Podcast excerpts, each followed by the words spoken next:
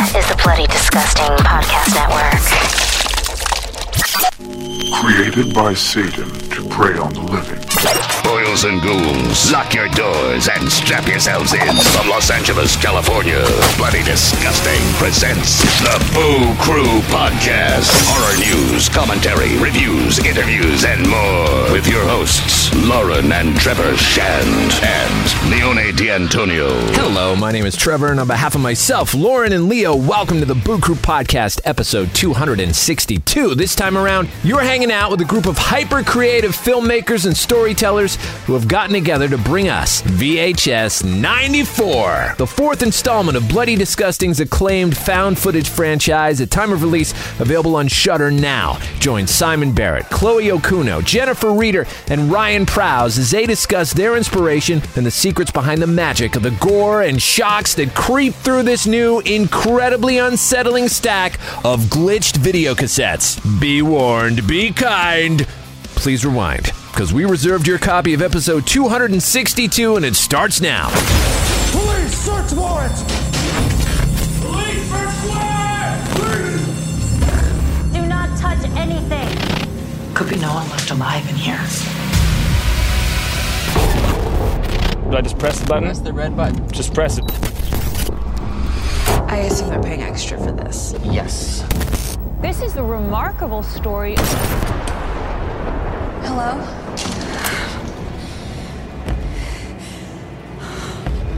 Hello? Go ahead, scream. That's all we need. Another victim crawls onto the gurney for a Boo Crew autopsy. Joining Bloody Disgusting's Boo Crew via the Speakeasy Studio are a collective of extraordinary filmmakers. First off, an evocative storyteller and returning friend to the show, whose work has been shown at the world's most renowned festivals, including Sundance, Tribeca, South by Southwest, and more. Among her many accolades, five U S A Artist nominations and a scriptwriting award from the Rainin Foundation. She also shares her experience and knowledge as an educator and her role as director of the School of Art and Art History in Chicago. Her most recent feature was the remarkable Knives and Skin. We welcome back Back. Jennifer Reeder, also returning, known for his innovative screenplays that have changed the genre, bringing forth consistently fresh approaches, winning horror jury prizes for best screenplay two years in a row at Fantastic Fest, as well as a Chainsaw Award. His work includes a tremendous A Horrible Way to Die, You're Next, The Guest, and twenty sixteen's Blair Witch for director Adam Wingard, and his stunning directorial debut Seance from this year. He is Simon Barrett. We welcome new guests and the exciting writer-director behind the award-winning A F I short called Slut, and who is next attached to the Micah Monroe starring psychological thriller Watcher. She is Chloe Okuno. Finally, he received an M F A from the American Film Institute and won a Student Academy Award for his short film Narco Corrido and the jury prize for his debut feature Lowlife. We welcome Ryan Prows. They all come together for the fourth in a series of horror anthology films originally created by Bloody Disgusting's own Brad Miska, all stories uncovered in creative ways from the glitch and static of old videotapes. The time of release, V H S ninety-four, is available on Shudder October sixth. Once again, Jennifer Reeder, Simon Barrett, Chloe Okuno, and Ryan Prows. Woo! Yeah. yeah! Wow! Wow, that was a, a good, that was a good episode. That was good. That was really good. All right, cool. Like, like I feel, I feel like you really zoomed it on in there much quicker than most podcasts do. You know what? I was, that. I was talking to Brad yesterday. We were just talking about this, and then he wanted me to ask you about being quarantined and your experience with that. Brad knows I hated the experience of making this film yeah. and, and, and working with him on it. Like, like. You know, very passionately. Uh, however, my you know my quarantine situation was the same as Chloe's. Chloe got there, I guess, in December to do her her segment first because she had to go do Watcher, as you said, uh, right after that. I'll just answer questions for Chloe, but Chloe, you can answer questions for me. Uh, and and and you know, she kind of got there and was like, "Is is this right?" I think was kind of your reaction. Uh, and and and my reaction was like, this is this is not right. like like this is unacceptable. No, we we st- we both like like really did it and stayed for two weeks in a Holiday Inn room without without windows. Basically, is the simplest way to put it. And where we had very limited ordering options. And I had a fight with the hotel the instant I got in there because their chef wasn't there, so they didn't have any food for me. So I refused to eat the hotel food in protest. Uh, although it turned out the hotel chef was like a really big fan. but whatever, like, fuck him. He didn't feed me. So, you know, like, sorry, dude. And uh, so I wasn't going to eat their fucking food. So, uh, so yeah, I fucking yelled at Brad like every day for two weeks. I would just get on the phone with Brad and just shout at him for like one to two hours, uh, especially if Josh Goldblum wasn't available. And I'd do it again in a heartbeat. I was really mad at Brad for his producing methods on this film. And I'm glad, I'm glad we got into that. Chloe, what was your experience like with this? I mean, so like I I showed up and yeah, the, the no windows thing was kind of a bummer for two weeks. But also it's the first time that I'd been paid to direct anything. And the first time that someone was like, here, we're going to put you up in a hotel room for two weeks while you like wait this out. So part of me was just like, oh, okay, this wouldn't have been my first choice, but I'm just psyched. Like, holy shit, I'm about to direct a V H S movie and I'm like staying in this hotel. The other thing though, honestly, is like, I'm such a weirdo. I sort of enjoy quarantine because I'm like a super introvert, and like having a chance to just be alone in a room for two weeks without people is kind of my dream. So I think that's unusual, but I was, I was like, okay with it. The room itself. I was okay with it. The room itself was was pretty depressing, but jeez, where did he find this hotel? So no windows. Well, we didn't have windows. We, no windows. we our our we looked out into like an atrium area, which is where Chloe filmed actually. Um, so that must have been nice, just like never really ever leaving set. Yeah, I mean, w- I mean, you too, though, right, Simon? We both filmed in the atrium. We both. Uh, no, I didn't film in the atrium. Oh, you didn't? Uh, no, oh, you're no, kidding. No, no. I took over conference room B. Oh. Yeah, my segment is conference room B. I actually took one of the. We were using an actual wall of the real Holiday Inn in my segment, and like the real floor and stuff. Like, like you're seeing actual real chunks of the hotel. Three of the walls are fake, but one of them is real. And we built the three fake walls to match the real ones. So we just we basically just took a, we just basically made a conference room look like a funeral home, which was just like, or, you know, it's just like, well, it already looks like a funeral home. All we really have to do is just take the conference room sign down and put a coffin here. Like, yeah. You and Chloe were sent to this hotel where you guys got to kind of transform the hotel and use it for your production. What about Ryan and Jennifer? Were you guys off in a different place? Were you guys separate from these two? Uh, I got there after them, luckily, and uh, you know, they were the uh, the canary in the coal mine, so they they hipped me to everything. So, lap of luxury, I got a uh, a nice uh, Airbnb for a while. I had a pool table, uh, fireplace, lots of windows, lots of light, all the food I could eat. So I had a good, I had a definitely a, a better experience thanks to them hipping me to it, and then. Um, But Simon and I shot back to back. Chloe shot uh, like in the December before. So then we shot in January, February. And then what about for yours, Jennifer? Yeah, I didn't I didn't end up going until the end of um, or like the just past the middle of April.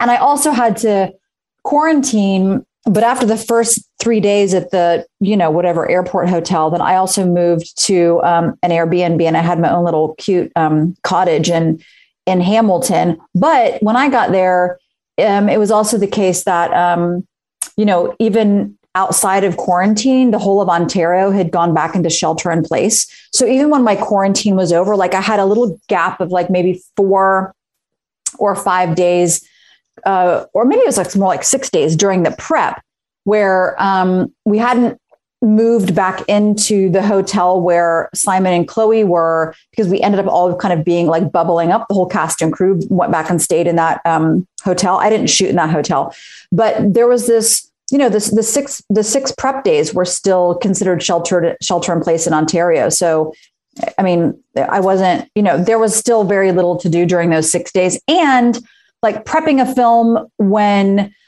during a shelter in place was real strange too, because what, what Ontario had done was to take everything sort of non-essential off of the shelves in big box stores. I mean, on the one hand, like fuck big box stores, but if you're just looking for like a pack of men's undershirts, like all that stuff had to be ordered, you know, it was like, none of that stuff was considered essential at, you know, at, at some of the big box stores. So even the, you know, the wardrobe and, you know, hair and makeup, I mean, just everything had to be ordered. And of course, like everybody was ordering everything. So we, everything finally arrived, but it was a little bit of a, a like a white knuckle process to the first, you know, minute of, um, of actual shooting.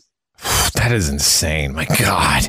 Well, uh, go for you. Uh, to you, Simon, for this one, as uh, being a V H S alumnus, gone through two other of these films. What were the overlying parameters that were set to make this time out a little different? And what were the qualities that you'd have to everybody imbue into the work by setting everything in the year nineteen ninety-four? Yeah. And, and you know, I, I should say that was really David Bruckner's kind of uh, drive. I mean, I... Uh, David Bruckner was really the person who kind of put this project together initially.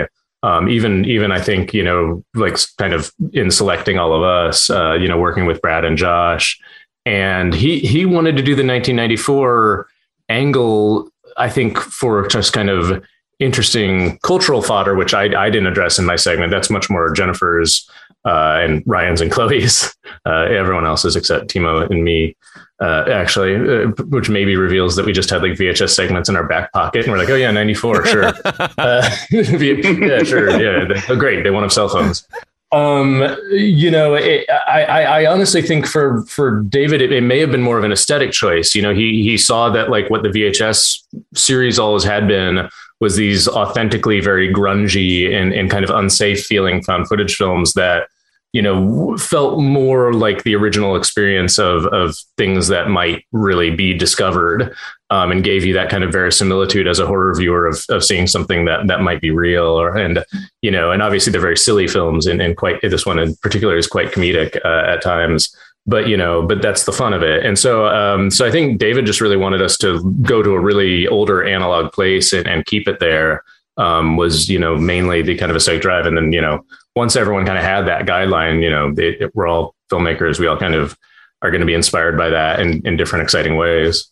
And Chloe, what were the challenges and creative ways that you guys kind of constructed the look and feel to take on the correct aesthetic? It, it feels remarkably accurate, but I, I'm assuming more goes into it than just tracking down a camcorder and crossing your fingers that you get tape noise and tracking issues. And did you try that? And is there a reason that doesn't work? And, and it, the process is way more involved than just doing that? I think that was a discussion early on. Like, can we actually like record this on V H S? And the answer was no, which, which, I mean, you know, I, I get where Shudder would be coming from, but honestly, I feel like, you know, we were pretty good about like as a group with our respective D Ps, with Jared Rabb and Andy Appel, like doing a bunch of camera tests, like running it through a bunch of different tape decks and like seeing what really worked for our individual segments and, you know, just what felt right for the movie as a whole. You know, we shot it at like a twenty-nine ninety-seven frame rate, which doesn't really matter anymore, but it seemed really cool and nerdy at the time. Um, so yeah, a, a lot, a lot went into it for sure. And just sort of like the, the workflow and the process of those tape decks was certainly a journey uh, and challenging, but I think it really pays off. I think the movie looks really cool. And I feel like I was so excited about doing a nineteen ninety-four V H S movie. Like, I really love the fact that you're kind of going back to the beginning. Um, and that aesthetic, I think, just works really well for this. So. And Jennifer, with Holy Hell being the wraparound, is the unifying story that glues everything together with this SWAT team conducting a raid on what they think is a drug lab, but reveals something way more fucked up. How did you come up with that concept and execute it in a way that is seamlessly choreographed alongside the other stories in the universe without being jarring or not making sense in any context, you know? Well, I suppose if you read some reviews, it is jarring and it doesn't make any sense, but, but we'll ignore I those. Disagree. Um, well, I actually kind of inherited the wraparound from David Bruckner. So David was going to direct the wraparound, and he had written a draft of the script that I think had, had originated with a, with a draft that Simon had written. And, um, which was about this, the kind of general idea of a, of a SWAT team, um, yeah, raiding what seemed like a super lab and then kind of uncovering some sort of cult activities. And I liked that. Um, I liked that both of them, ha- both of the scripts had that sort of like general kind of thread. And I really liked that. I mean, it was, a, I've never, I've written lots of provocative phrases in many of my scripts. I've never written shots fired. So I was like, yeah, like let's lean into this. And um, and I, I inherited a cast, which I also wanted to, um, you, you know, uh, sort of stay true to some elements that were, um, you know, that that were already connected to the other shorts. Two of them had already been had been shot.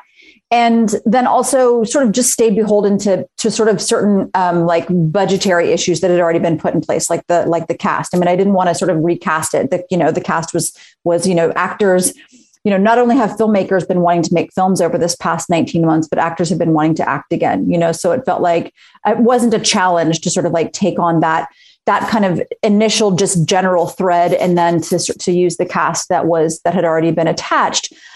I mean, I think that the the challenge for me was, um, well, and I would also say that, and this is not like an unfair thing, but I had written something that maybe was like too sort of ambitious for the wraparound, you know, and it had sort of a, a much larger kind of beginning and an end. And I get that the sort of world of, of V H S, Brad Miska kept reminding me all the time, he was like, stay, it's like stay within the world of V H S. And um, I think it's just the kind of, you know, rebel and misfit in me that was just like, but maybe not, maybe let's mm, draw outside of the, the world of V H S. And I think that the challenge for me in terms of sort of shooting and editing, as you all know, Boo Crew, is that, you know, my, um, you know, I just was not so, there was a learning curve in terms of that, that kind of shooting style, you know, sort of like setting up a scene and kind of choreographing the um, the the cinematography to to to sort of match kind of an editorial narrative, right? Like I've I've not shot a found footage project before, so I'm so I'm much more used to shooting a conventional way, which takes a lot, which can take a lot longer once you're actually shooting. But um, in this case, it took it was longer during the prep and the rehearsal, you know, just making sure that once we started shooting, that if we wanted a close up, that Andy, um, Simon and I shared the same D- DOP, Andy Appel, and that, you know, I wanted to be able to use the close use close ups, which which are sort of indicative of so many of the other narratives that I've done before, um, but make it feel organic because I knew we couldn't like cut into a close up, you know. So Andy and I talked about we we sort of carved out a real kind of provenance for our for our cameraman, you know, um, so that it would. It would make sense for him to kind of move into, oh, let's say a disembodied eyeball, like move into it and move kind of close to it and be able to kind of focus it um, rather than just sort of ca- catching it, you know, in the in the frame. And then the same thing working with Tom Newell, the editor, you know, it was also knowing that that you you can you obviously you can. Um, I was using a single camera, you know, which I think Chloe used as well. So you are, you know. You are a little constrained to make sure that it feels like it still is this continuous um, sort of camera movement. I mean, you certainly, we certainly made, you know, lots of cuts, but I'm used to making lots more cuts. And so at some point that was like backing away and saying like it, you know, too many cuts actually sort of makes it feel like it's not part of what is, you know, what we're watching is, is really, um, is really happening. So um, there's, that was a, it was a real curious learning curve, but I like I like that. I mean, I always like, you know, to be able to evolve as a, you know, as a filmmaker. And I thought one thing going into it and learned a lot doing it and learned a lot in post and, you know. What about the production design that goes into yours? There's a lot going on with the tower of T Vs and the, the church scene and everything with all the dolls and all that stuff. Was that a challenge to even just find all that material during this lockdown up in Canada?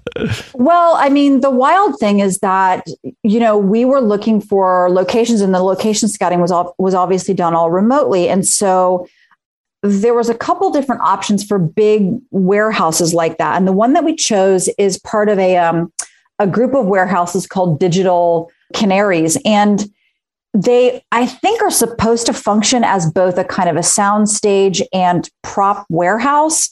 Uh, but sort of at the end of the day, the one that I shot in was just a, a big warehouse kind of filled with stuff. You know, there was sort of like no rhyme or reason to it. And it was filthy. At some point we knew there was something dead in the building and there was, we found a, you know, oh, a, a, we found one day a dead raccoon. Then the next day we oh. found a live raccoon running around the space. I mean, it was other, it was, there were also some interesting challenges, but because it is this kind of storage, like a storage space, there was this replica of the Oval, Oval Office, which is where we begin the wraparound. Um, so I knew I wanted to shoot there. There was a whole section of the warehouse that had just like, you know, dozens and dozens of these old church pews. There were endless, endless um, sort of big containers full of mannequins all over the building. So that was just a matter of like finding those and gathering them all together. There was also like a whole room full of um, of like, you know, tube televisions that we that, you know, a lot of them didn't work, but I would say over half of them did work. So we were able to kind of just like gather those into the other room and kind of build this um, tower. Uh, I mean, the, the I could go on and on to where the the sort of like w- the weirdest corners of that of that building, but it really existed. So there was a lot of found production design. But then I worked with this great um, uh, team led by Justin Rao, who's a Toronto-based production designer, who the first time I talked to him, I was saying, like, I'm sort of leaning into something that feels like a kind of feminist Videodrome. So I want some like walls of televisions. Or, and he was like, yeah, no problem. I build, I build those all the time. And I was like, okay. And, you know, you never know if he's just saying that so he'll get the gig. But, you know, like the first time that I went into the space after the whole art team had been in there, they in fact had built that tower and they had built the wall and they had like, you know, all of this great um, footage that they were putting onto the monitors that was, um, you know, true of nineteen ninety-four. I mean, all that stuff was actually being triggered by, you know, um, like uh, the, a computer. So we weren't using V H S V H S tapes that had to be synchronized. I mean, it, like we did use some modern technology, but I was really happy happy to find that space because, you know, again, I feel like the a lot of my narrative content in the previous projects comes out of the art direction, you know, and so I was happy to be able to to. Um, you know, to have some pretty substantial and maybe unexpected, you know, production design in my section, in my section. Chloe, Storm Drain was impeccably done. The story finds a reporter exploring the sewers, investigating a local urban legend. Can you tell us about the location?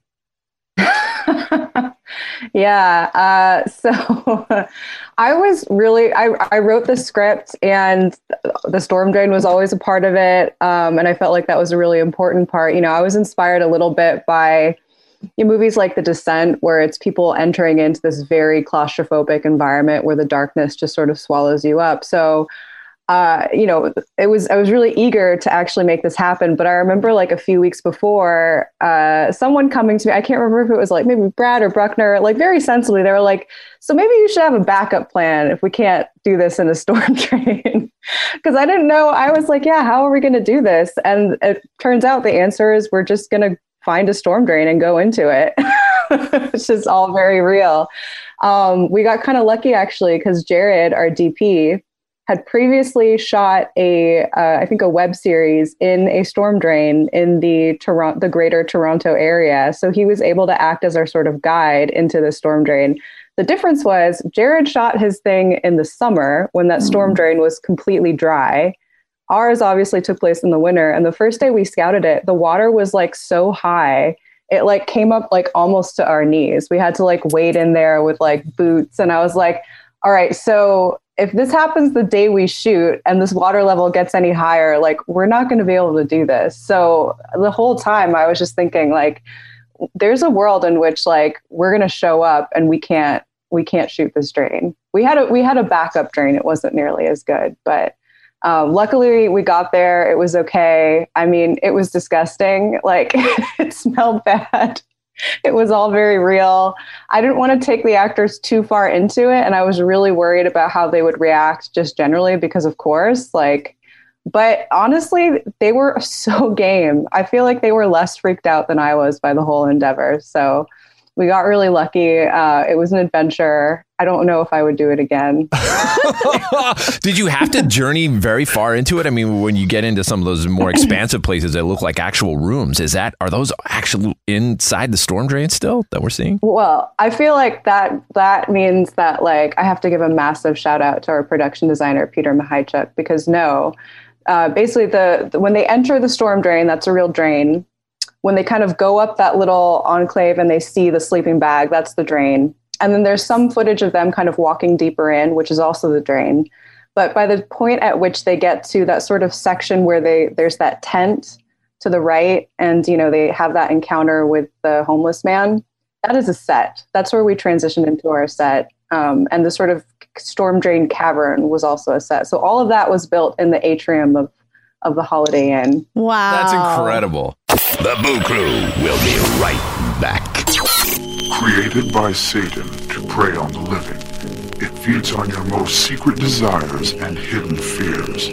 Dormant for centuries, its time has finally come again. Demonoid, Messenger of Death.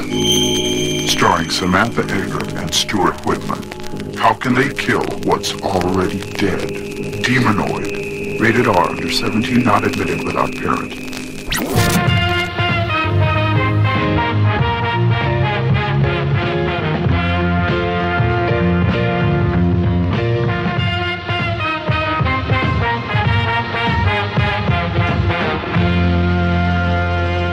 I wanted to ask how you came up with the initial creature design and how did it work? I'm assuming it's all practical.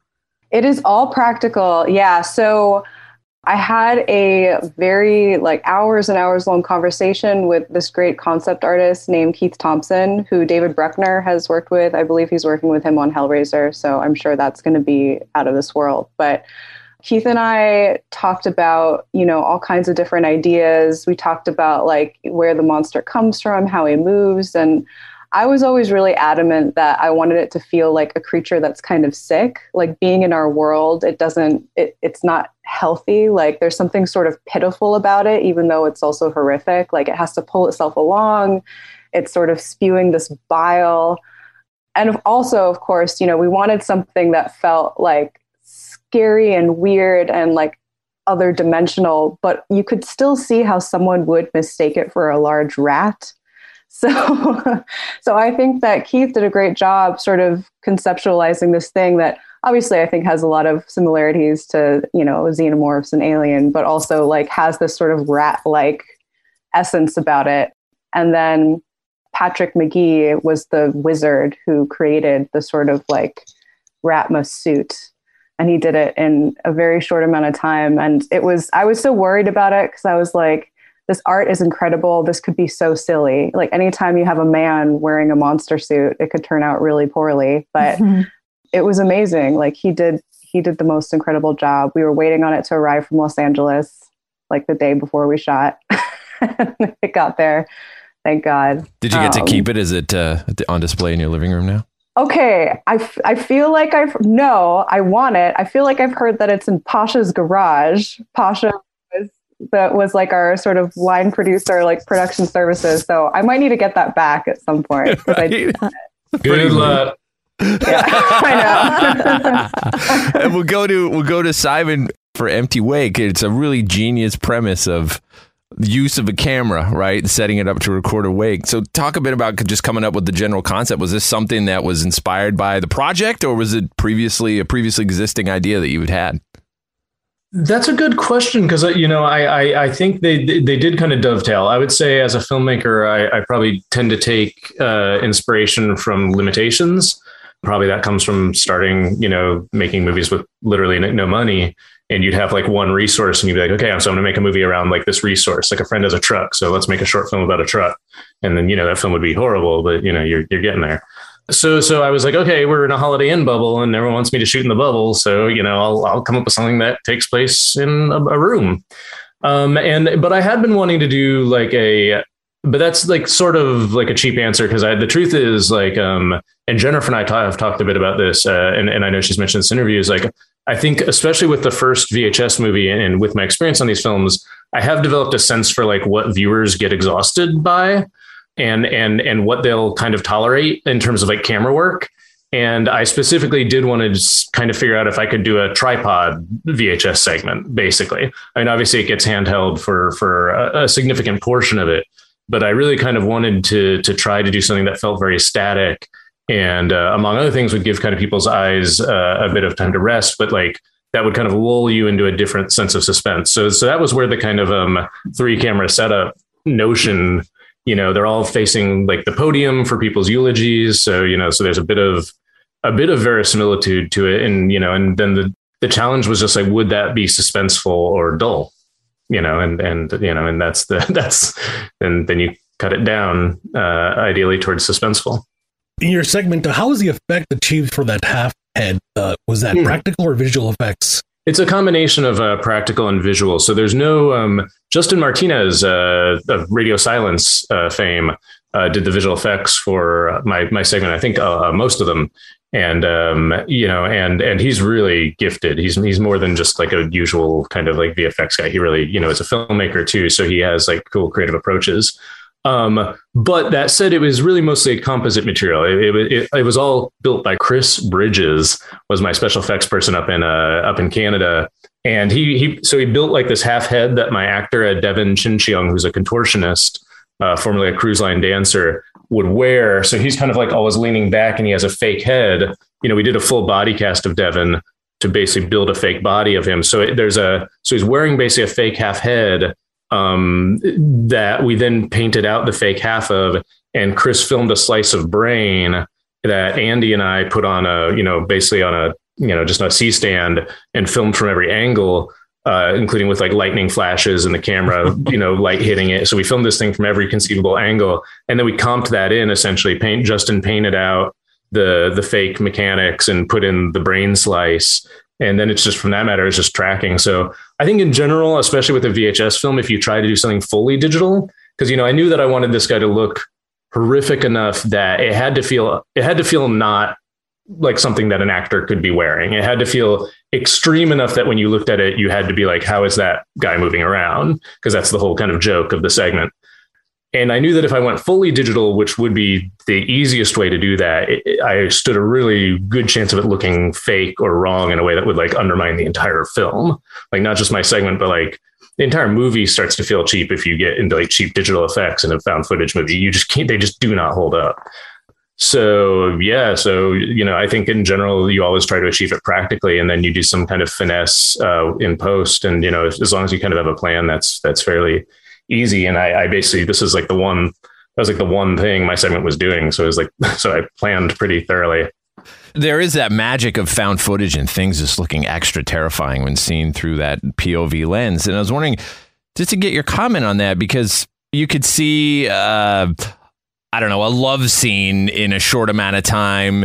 To be truly effective in a short amount of time, it might seem uh, gratuitous, or a ten second bit from a comedy act may have replay quality, but one frame of Megan is Missing or Blair Witch Project has the power to live in your brain forever and ruin your life in the middle of the night. Why do you think horror is such a powerful and evocative tool when the content is even reduced to its absolute shortest, even from an image?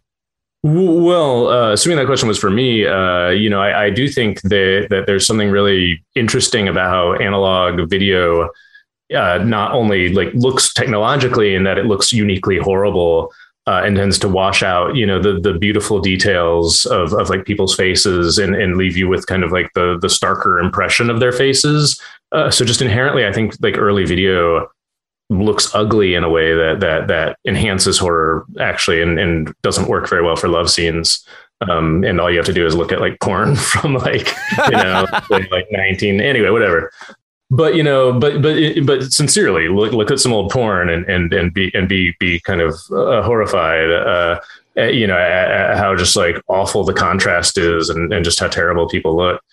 I think that's part of it. But I do th- also think like there's a sloppiness. And, and if you can make that frame feel real, and, and Blair Witch Project is, you know, obviously like the, the godfather of verisimilitude in found footage filmmaking, that they just sent like three actors out in the woods and were like, here, go, go, go starve.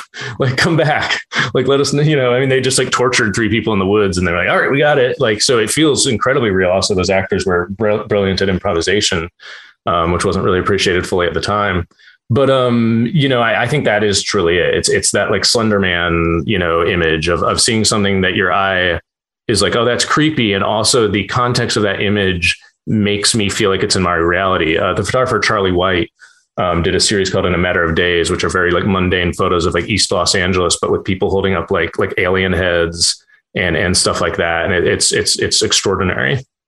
Uh, so I, I think that's kind of part of it. I think if you can create like like a photo that feels real and mundane in a way that's recognizable to us based on, you know, our cultural nostalgia or whatever, and then add something fantastical to that. Cloverfield did that really well. I actually thought, you know, that that that gets that found footage sweet spot of like, oh, I'm recontextualizing this fantasy thing. Take Ryan's segment. It's like, you know, if if if you were to pitch the horror of it you know, it's a very kind of old fashioned thing in some ways, but the approach to it is completely new and completely fresh. And so you, you know, anyone who would get, who, anyone who might balk at the, I, I don't want to spoil it. Like anyone who might balk at the old fashioned nature of the horror, not even thinking about that because it's being approached from such a crazy, real contextual place.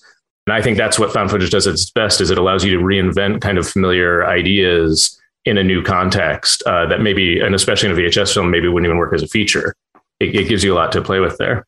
On that note, Ryan, with your segment Terror, the vigilante First Patriots militia, these guys kind of something like that. Yeah, kind of bumbling their way through through this end game that gets uh, slowly revealed that uh, Simon was referring to. So conceptually, how did you come up with your concept? Did you base it on on anything that was going on in the nineties? It kind of had that cult feel to it, I guess, and things like Waco and, and things like that kind of came to mind. Where, where were you coming from? Yeah, for sure. Uh, I thought it was interesting. It was like, it really came out of a very recent uh, incident where um, uh, the the Michigan governor, what was her name, uh, Gretchen Whitmer, she she got uh, or the plot to kidnap her, and that was just scary to me that it kind of came and went and wasn't really super discussed or delved into all that much. And then, you know, thinking back to specifically ninety-four and like you mentioned, all of the different sort of militia stuff and domestic terrorist uh, stuff, n- not feeling that distant or uh, or alien to today, like that felt like, you know, a go picture, I guess. Yeah, yeah. And what about the challenges on yours? You, you had a lot of pyrotechnics. You're dealing with a lot of guns, a lot of gunfire, things blowing up. Yep. Too many, too much. Yeah. What What were the challenges of kind of working around those things and incorporating that into the story? It was an awesome experience to be able to, I mean, my understanding, like we came into kind of like, you know, living in high cotton here where like we had resources and an actual budget, whereas, you know, previous yeah, V H S segments were struggling on that front. So like it, it, it felt cool to be able to like really push it and take advantage of that. It was also uh, extremely cold on top of being in a, uh, during a pandemic. So, you know, we were making a movie during a pandemic out in like sub-zero temperatures, which is, I'm from Atlanta and I live in uh, Los Angeles. So not, not my forte. Yeah, um, oh my God. Right. Simon actually gave a good piece of advice early on because he, you know, had shot Seance up in Winnipeg. So he's just like, don't go near the, uh, the heating tent. Therein lies a trap, which was, which was true. And also, Uh, you know, a grueling punishment you had to just sort of endure. I loved the setting and I loved, you know, being able to take advantage of it being snowy and kind of that, that sort of, I mean, you know, the Thing setting, which I, I, I love that film. And that was definitely a reference for this. So, you know, kind of bringing like, v, like expanding the V H S world into like kind of a snowy terrorscape was really fun. What about that snowy terrorscape as far as that access that you had? It looked like a huge farm compound. Was that, did you have the run of the place? How did that work? Yeah, it was really cool. Like, uh, I was sent early on, like, you know, scout photos for another place that was like just a straight up like hippie commune. Like they had buses and that they were all living out of. And I was like, I don't know that these, you know, militia Nazis would be going leaning that way, but the farm itself was like going to be like our base camp, and they just sort of snapped pics of like where we would park trucks and stuff. And I was like, what, what is that place? uh, but it was a, it was another, you know, it was a real location. We were shooting in that, that barn was probably colder than being outside because we were there, there during the nights to be able to like, you know, block out light or whatever. And uh, the barn was scary. We were up in like a big hayloft. So we had to like, you know, construct. That was like our money kind of went towards like not building a, a set, but like making that safe that, that we could all stand up in that hayloft and, and uh, not collapse and be hurt. And what about that? There's a, I mean, not to spoil anything by giving away too many details, but there is a detonation that, that occurs. Who cares? there's a, there's an explosion that occurs and it looks like a seamless edit. And you see the guy's like face covered in soot and everything like yeah. that. How was that scene achieved? yeah, we did. We did do uh, like full explosion pyrotechnics. Um, we did, you know, blanks for the big chain gun and all the that that chain. I've never been near a gun that big. I mean, it felt like a, you felt the concussive blast of it coming off. It was insane. And it was rattling off the barn itself. So it just made this like super gnarly cacophony. But um, yeah, we did, all, we did all practical explosions and then augmented with, you know, some V F X for like fireballs and, and that kind of stuff. Oh, it looks fantastic. Did you get to keep any of the props from your segment? Or costuming? Ours is all detonated. It's all gone. Nice. That's true. And then your, yours has this kind of this sludgy, terrifying metal music at, at one point that the guys listen to. And it's one of the few times that music is is introduced. It happens kind of in stabs throughout this, throughout V H S ninety-four. A, a lot of it in, in Holy Hell, too. Is there some one person who was kind of in charge of all that, or where did you find that? Yeah, that was uh, Greg Anderson, uh, who's in the band Sun and owns uh, or runs, I think he owns it, uh, Southern Lord Records, and is sort of just a, you know, a legend in the field. I think uh, Josh Goldblum brought him on uh, pretty early on in the process, and we all kind of had, you know, our initial meetings with them, and and it was like, uh, how do we... How, like, how do we best take advantage of music in a found footage film? It kind of like added an extra challenge or layer to it, or, you know, where where did it help support, I guess. So like, it was, it was a cool process. I know uh, like everybody could probably talk to it. Like, we all kind of went back and forth with them, but um, Greg was super helpful. And for, for my segment, I had uh, like for like the party scene, I had just had a temp score, probably, I guess, Uh, subconsciously, I, I knew this was a deal, but I, I use like kind of area uh, appropriate or era appropriate music of um, an old like death metal band, and the um, singer and uh, or uh, a musician that works with Greg and Son was a previous singer in that band, so it was cool to be able to kind of bring him back and yeah, make some new gnarly death metal music. That's awesome. Them. Yeah, no, the whole, them the whole kind of party too. The whole V H S aesthetic on these films has that like punk rock, evil as shit death metal tone to it, which is great. No, I love the way it works. Yeah, I think Greg's putting an album out too from from V H S. Oh, that's right? amazing. Oh, yeah. That's amazing. Yeah, so they, I think, I think soundtrack out. I think Sun did the uh, music for Devil's Candy as well. They did a lot of that. Oh yeah, yeah, yeah. yeah. Dark, yeah dark satanic music yeah. for that, which is insane. So guys, as we wrap up here, where does the franchise go from here? Is there plans to follow this up that you guys are aware of? Would it be something that you would jump at the opportunity to do again? Simon, Simon's out. Is it? Yeah. How about some of the newcomers, right? Like Chloe and Ryan yeah. and Jennifer. What do you guys think? For sure. Yeah. Uh, we haven't heard any plans, or they're they're kind of brewing. I mean, the the uh, the joke is hopefully uh, this does really well, and it'll like be a foregone conclusion that another V H S will be coming promptly. And at least for myself, I'd love to figure out something. I don't know. Maybe I'll take a, me and Jennifer can trade. I'll take a stab at the wraparound and just live in the, live in the punishment that is the, the thankless job of the wraparound.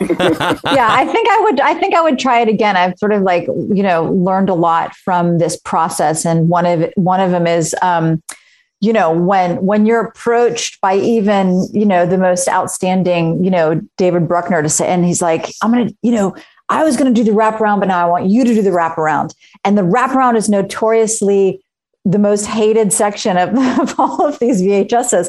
And I was like, oh, I can do it. I love a challenge, you know, and I still would say that, you know, but um, yeah, it was not, no one was being sort of overzealous by, by um, you know, by suggesting that. So I would do it again, but I would happily uh, decline the wraparound. And you, Chloe? I would, yeah, I would definitely do it again. I feel like the only thing is, you know, they were really nice about working around my schedule, like making sure I could do V H S in December right before I went to do my feature. Even the V H S segment, you know, it's a short, but it still requires a ton of time and attention and energy and care. So if I could do it again where I'm not simultaneously doing a feature, that would be ideal. I had read that you were going to be working on a remake of Audrey Rose. Is that true? Well, it is true that I wrote a remake of Audrey Rose, which I loved um, and I'm really proud of. And there was a time when I thought that movie was getting made. And as happens in Hollywood, there were some executive shuffles and I think it fell through the cracks a little bit. But I still love it. I would still love to do it. Uh, we have to figure out how to get yeah, that one going. That's one of my most favorite movies of all time. That apartment that they film in is insane. It's pretty awesome. Yeah, no, I, I love it. And I felt like it was such an interesting movie to remake, um, especially because I, I felt like there was like room to sort of embrace the genre aspects of it more. I mean, it's interesting in the original that it kind of becomes like a courtroom drama in the third act. But I think we were trying to do something that felt uh, distinct from that original movie. And yeah, I hope it gets made. I think it would be cool. Oh, that'd be awesome. Well, fingers crossed from that. We'll spread the word. And then, Leah, we'll end on uh, end on a question for you from uh, to Jennifer. Yeah, Jennifer, there's so much uh, cool horror candy in your segment as the officers, the SWAT team, and, you know, make discoveries room to room. Has that spawned any ideas for any feature length or spinoffs going forward? You know, I mean, I think in general, what it what it spawned was the the idea that I need to um, to. I want to do a like a lady-led cult story. Ooh. And um, you know, and I wanted and I want to set something in. I was going to say in yesteryear. No, I want to set something. I mean, I really liked working with the the material of um, of analog video. I mean, that's kind of where I began. Not to age myself, but that is absolutely where I began as a filmmaker and a, like a video artist. I don't think they use that term anymore, but. Yeah. So, and those things I had been thinking about already, which I think is why when, you know, Josh contacted me to consider being involved in V H S ninety-four, it wasn't like that was coming out of nowhere. You know, I'd already sort of been thinking about some, you know, a kind of a lady-led cult, cult story and setting it at a time where it would be appropriate to, um, to sort of gunk up the, and I say that with love, like gunk up the image with lots of lots of kind of glitches and um, that kind of grimy um, an- analog. So, um, yeah, but I've got two other, pro- I've got a project in post that I need to finish. And then I'm shooting another kind of a follow up to to um, Knives and Skin in March. So anything that's that's related to this one has to wait till after that. But yeah. Oh, that's so it's exciting. Coming. Very stoked. That's awesome. And I love that painting over your shoulder, by the way. Thank you very much. It's called Tear. It's an adolescent girl crying. It's a vintage uh, paint by numbers. And so I think anyone who's seen Knives and Skin or anything else I've done is like, yes, I obviously have to have a painting that's described as adolescent girl crying. I love it. Ryan, do you got anything nice. on the pike coming down that you're working on right now? Uh, yeah, a couple things going. Um, I think I'm close to announcements on, so they're not like official, official out. But um, now I'm uh, now I'm uh, the wheels are turning on uh, V H S eighty-four. Uh, nothing but wraparounds. We all do wraparounds. All filmed in Pixel Vision, Fisher Price Pixel Vision cameras. And how about you, Simon? What's on deck? Uh, you know, my directing career has flatlined again, as it inevitably does after I work on a V H S film. uh, so I'm I'm writing for a while. You know, Adam and I have a few projects that have been announced: um, Face Off two and, and Thundercats, most notably, uh, and then. Uh, Adam's got another project in the works. Um, so, so yeah, so I've, I've just been kind of busy writing, honestly, uh, doing, I'm, I'm in the, I'm in the studio screenwriter world right now, but in a wonderful place where I don't actually have to ever go to any of the meetings because my friend just handles them for me. Uh, so really, really, really got a sweet deal at the moment. Uh, so, so I, I certainly uh, can't complain, but I'd love to be, uh, I would love to be back on a set complaining again soon. We can't wait to see yeah. what you guys all have coming out. It's always yes. amazing. And V H S ninety-four blew us away, Frank. Quite frankly, it's uh, yes. you guys did a great job on this. It's fantastic. Thank you very much. Thank appreciate you. That. All right, Thanks. everybody. Thank you again so much for joining us. We appreciate yes. this so much. Thanks for having us. Thank you guys. Bye, See guys. Thank you, Boo Crew. That was the Boo Crew Podcast, episode two sixty-two. Special thanks to our guests, Chloe Okuno, Simon Barrett, Jennifer Reeder, and Ryan Prows. The time of release, Bloody Disgusting's V H S ninety-four is available now on Shudder. Production tracks for this episode provided by Power Man five thousand. Till next time, it is the Boo Crew saying, sweet screams. Thanks for listening to another episode of the Boo Crew Podcast. Haunt the Boo Crew at tales from the boo crew dot com. Tales from the Boo Crew on Facebook and Instagram. Follow us on Twitter at Tales from the Boo. The Boo Crew is Lauren and Trevor Shand and Leone D'Antonio. The Boo Crew is produced by Lauren Shand, chopped and sliced by Trevor Shand. The Boo Crew is a T S P creation, part of the Bloody Disgusting Podcast Network. Bye. The Bloody Disgusting Podcast Network, home of the Boo Crew, for horror-centric interviews, S C P archives, weekly full-cast storytelling, horror queers, genre commentary from an L G B T Q perspective, and creepy for disturbing and terrifying creepypastas. Listen free wherever you stream audio and at bloody disgusting dot com slash podcasts. Murder in America is a true crime podcast that covers stories from all fifty states, including stories of mass shootings, serial killers, and lesser-known murders. Do you find yourself doing more research after listening to a true crime show? Well, Courtney and I used to do the same thing, and that's why we created Murder in America. Our podcast dives deep into each case. Our storytelling will make you feel like you're right there within the case with us, watching it all play out, and we do not shy away from the graphic details. If you're a fan of true crime, then listen to Murder in America on Spotify now.